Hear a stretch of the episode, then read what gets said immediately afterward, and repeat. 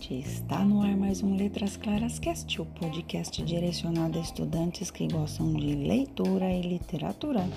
No programa de hoje vamos falar sobre o humanismo português. O humanismo, ou segunda época medieval, corresponde ao período que vai desde a nomeação de Fernão Lopes para o cargo de cronista-mor da Torre do Tombo em 1434 até o retorno de Sá de Miranda da Itália, introduzindo em Portugal a nova estética clássica no ano de 1527. O humanismo marca toda a transição de um Portugal caracterizado por valores puramente medievais para uma nova realidade mercantil, em que se percebe a ascensão dos ideais burgueses. A economia da subsistência feudal é substituída pelas atividades comerciais. Inicia-se uma retomada da cultura clássica, esquecida durante a maior parte da Idade Média, ao lado do pensamento teocêntrico medieval, começa a surgir uma nova visão de mundo que coloca o homem como centro das atenções, o chamado antropocentrismo. Em Portugal, toda essa transição tem como marco cronológico a Revolução de Aves, 1383-1385. O choque entre a nobreza decadente e a nascente burguesia antifeudal verifica-se logo após a morte do rei Dom Fernando. Com o perigo da aproximação de Portugal aos reinos castelhanos, a burguesia busca o apoio do povo e fortalece a liderança de João, o mestre de Avis.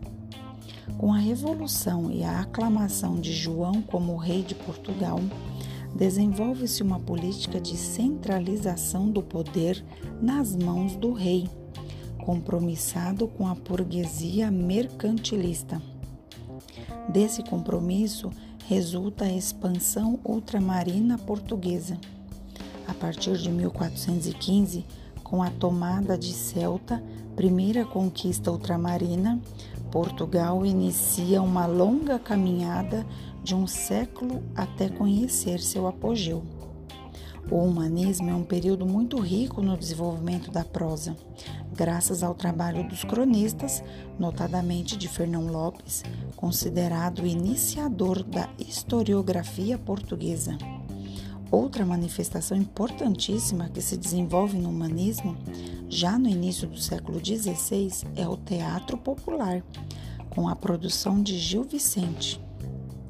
A poesia, por outro lado, conhece um período de decadência nos anos de 1400, estando toda a produção poética do período ligado ao cancioneiro geral, organizado por Garcia de Rezende.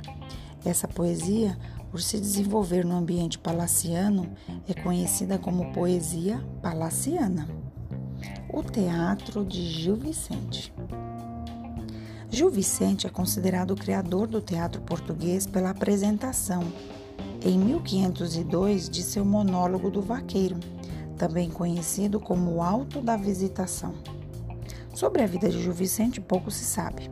Supõe-se que tenha nascido por volta de 1465 e morrido em 1536.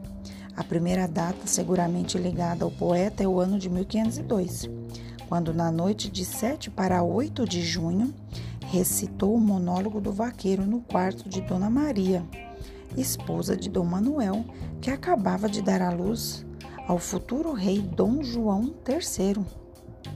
Durante 34 anos, produziu textos teatrais e algumas poesias, sendo que sua última peça, fe, é, peça desculpa, Floresta de Enganos, data de 1536. Se nada se sabe a respeito de sua origem, podemos afirmar com certeza que viveu a vida palaciana como funcionário da corte e que possuía bons conhecimentos na língua portuguesa, bem como do castelhano, do latim e de assuntos teológicos. O teatro vicentino é basicamente caracterizado pela sátira, criticando o comportamento de todas as camadas sociais, a nobreza, o clero e o povo. Apesar de sua profunda religiosidade, o tipo mais comumente satirizado por Gil Vicente é o frade que se entrega a amores proibidos, chegando a enlouquecer de amor. A ganância na venda de indulgências, ao exagero, o misticismo, ao mundanismo, à depravação dos costumes. Criticou desde o frade de aldeia até o alto clero dos bispos cardeais e mesmo o Papa.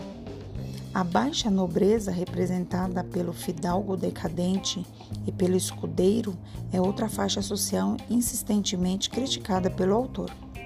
Por outro lado, o teatro vicentino, vicentino satiriza o povo que abandona o campo em direção à cidade, ou mesmo aqueles que sempre viveram na cidade, mas que em ambos os casos se deixam corromper pela perspectiva do lucro fácil. Riquíssima é a galeria de tipos humanos que formam o teatro vicentino.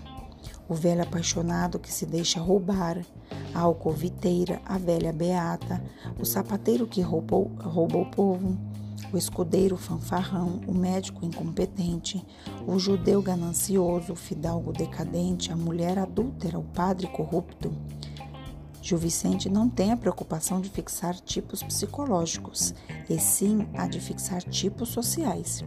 Observe que a maior parte dos personagens do teatro vicentino não tem nome de batismo. Os personagens são normalmente designados pela profissão ou pelo tipo humano que representam. Quanto à forma, a utilização de cenários e montagens, o teatro de Gil Vicente é extremamente simples tampouco obedece às três unidades do teatro clássico: ação, lugar e tempo. Seu texto apresenta uma estrutura poética, com o predomínio da redondilha maior, sete sílabas, havendo mesmo várias cantigas no corpo de suas peças. Gostou? No próximo programa tem mais sobre Gil Vicente. Até lá!